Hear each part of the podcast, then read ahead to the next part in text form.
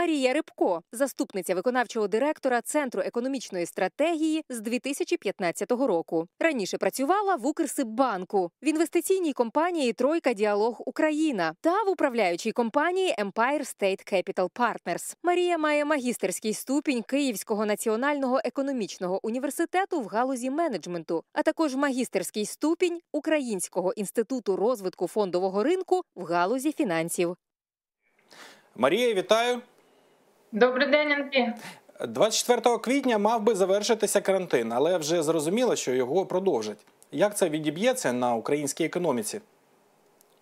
Ну, дивись, е, ми думаємо, що можна дуже грубо, дуже приблизно оцінити один на місяць карантину в 3-5% втраченого ВВП. А що це означає? Що, наприклад, в перший місяць економіка може втратити навіть менше, бо фірми, бізнеси вони ще мають якийсь е, запас своєї потужності, накопичену ліквідність, і вони ще спроможні виплачувати людям зарплати, платити оренди і ну перечекати цей період. Але якщо карантин затягується на другий місяць, на третій місяць і надалі, то все менше фірм спроможні робити свої такі постійні витрати і не закриватися. Я знаю, що е, Марія е, в різних країнах різні обмежувальні заходи, і ми бачимо, які заходи в Україні діють. Метро не працює, ресторани не працюють. Як ви оцінюєте ефективність цих заходів? Ну насправді не я, а дві компанії Apple та Kyivstar вже показали свої дані цифрові. Ефективність середня. Якщо порівнювати з іншими країнами, українці почали менше виходити гуляти, менше їздити на своєму чи громадському транспорті. Ну, відповідно, громадський взагалі закрився, але все ж таки активність зберіглася, і це нормально. Я знаю, що ваш центр економічної стратегії пропонує інше рішення. У чому воно полягає? Чи можете в загальних рисах пояснити? Да, справа в тому, що карантин це не є ліками для коронавірусу. Карантин це лише спосіб виграти час для того, щоб система охорони здоров'я пристосувалася до нових е, вимог, до більшої кількості е, потенційних хворих і змогла дати собі е, з цим раду. Відповідно, ми вважаємо, що карантин як такий, а він не має утримуватися в економіці тривалий в економіці тривалий час в країні. А вірус з нами скоріше за все надовго, бо вакцину, якщо зроблять, то не раніше ніж через там кілька місяців або може навіть більше року. А більше року жорсткий карантин не витримає ніхто. Тому карантин має бути адаптивний. Він е, жорсткі обмеження мають вводитися в так званих чорних зонах, де поширення вірусу серед людей дуже швидке і неконтрольоване. Наприклад, це може бути одне селище або одне місто, або один район де е, просто в лікарні звертається дуже велика кількість людей з карантином, і немає можливості відслідкувати, де ж вони заразилися. Тобто, А, тобто за вашим за вашим е, за вашою ідеєю, наприклад, Тернопільська е, область могла б бути в такій чорній зоні карантину, а якась е, сусідня Миколаївська, наприклад, Зелені, в жовтій чи червоній, так Мгм. Мгм. А з мед... обмеження набагато слабкіші. а з медиками ви радилися щодо такого сценарію? Можливо, медики проти? Ні, абсолютно ми радилися з медиками. Один з співавторів нашої записки це Павло Ковтонюк, е, колишній заступник міністра е, охорони здоров'я. А також ми давали, е, ми завжди даємо наші записки на так peer review. І цю записку читав пан Курпіта. Він був очільником служби здоров'я. Тобто, ми в принципі впевнені, що з медичної точки зору ці рекомендації підтримують. А більше того, Всесвітня організація охорони здоров'я та Євросоюз зараз опублікують публікують рекомендації дуже схожі на ті, що для України пропонуємо ми. Я знаю, що це рекомендація для країн, які не дуже багаті, які не можуть дозволити собі сидіти рік і самі себе фінансувати, розсилати чеки по е, своїх громадянах, як це роблять е, в Сполучених Штатах. Е, А не тільки це рекомендації працюють для всіх країн. Просто для всіх країн вони якби різні, да але рекомендації надано, що потрібно адаптуватися. Адаптуватися потрібно буде всім. Навіть США не можуть закритися на рік. Марія, ми всі хочемо найскорішого завершення карантину, тому спитали і в киян, які обмеження треба скасувати в першу чергу. Давайте послухаємо відповідь. Найбільше дратує відсутність е, транспорту, що не можемо доїхати, але зрозуміло, чому його відмінили. Мені здається, його треба більше зробити, аніж як робили на той раз. Тобто вони не пускали людей, але зробили ще менше транспорту, ніж було. Це нелогічно взагалі. Все убрать надо. А чому? Потому что Ну, наверное, пустить транспорт. Потому что у сына работает предприятие, а доехать он не может. Так как э, транспорт не работает, э, карточки никакие не дают.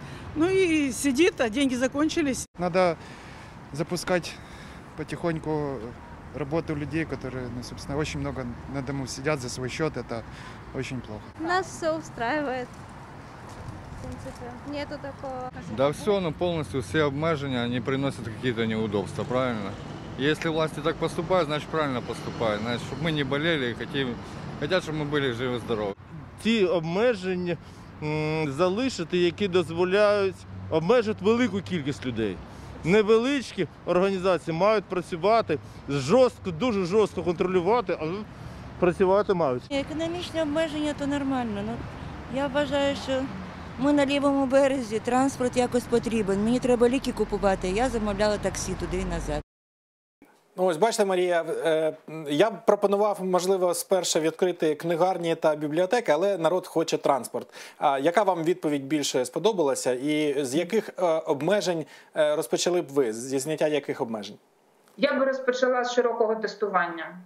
Обмеження знімати без інформації про поширення вірусу це небезпечно. Я би почала з того, що зібрала інформацію про поширення вірусу, впевнилася, що лікарні нормально екіпіровані для того, щоб був захист медиків, була необхідна кількість палат і таке інше.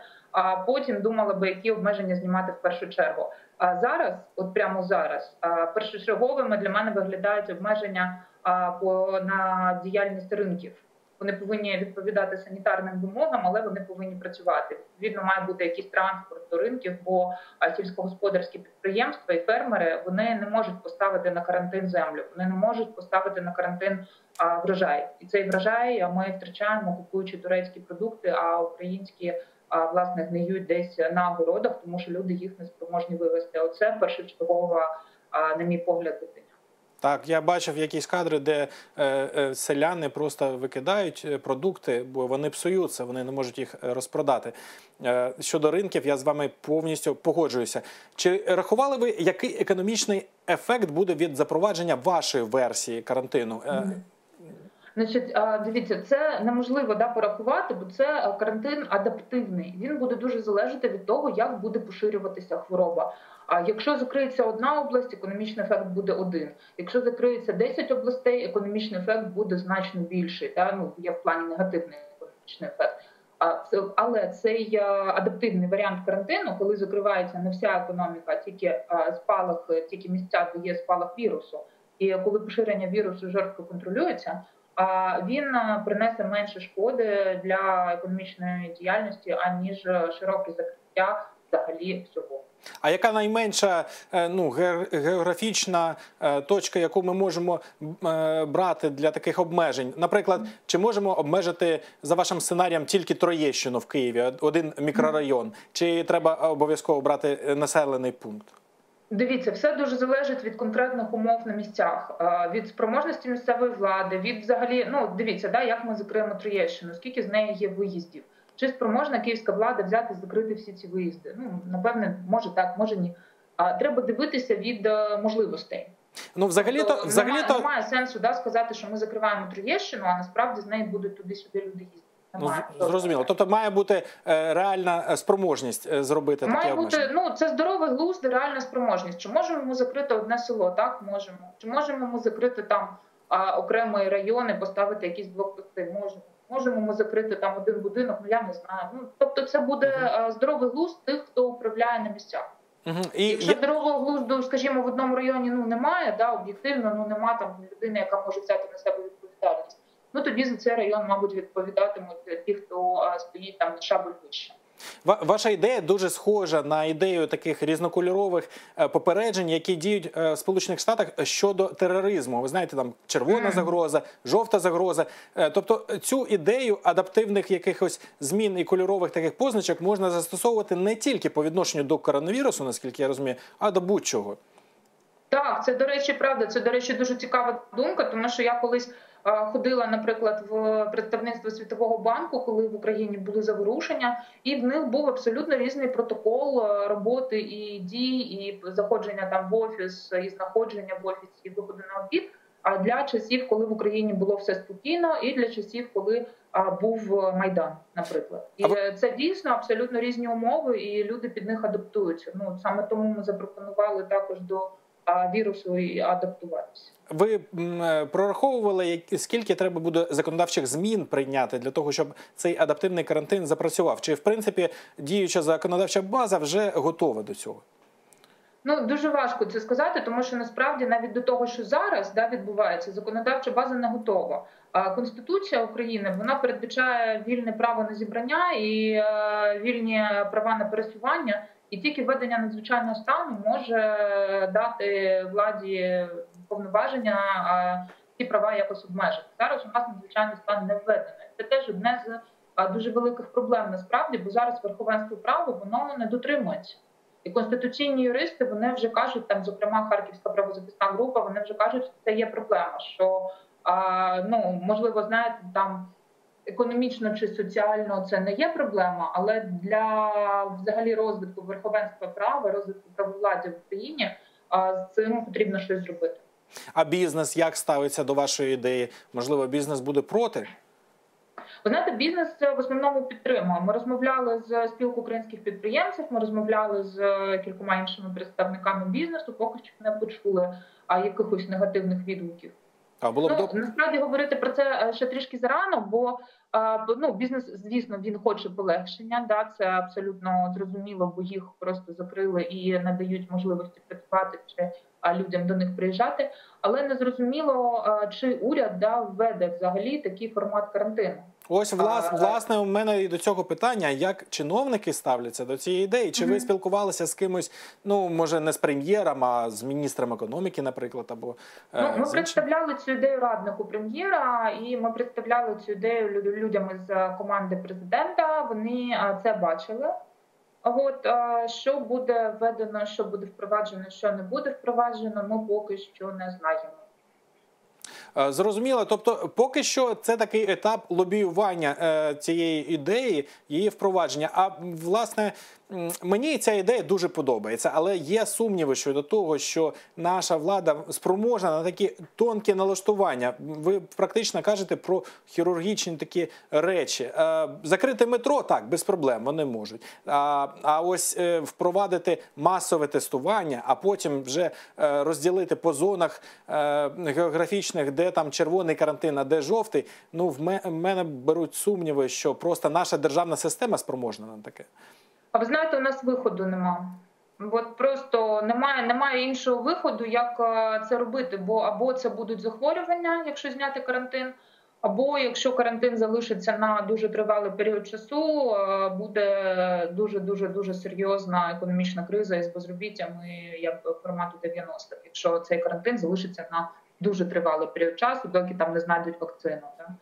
Добре. тому, в принципі, варіант тієї чи іншої адаптації він ну він буде.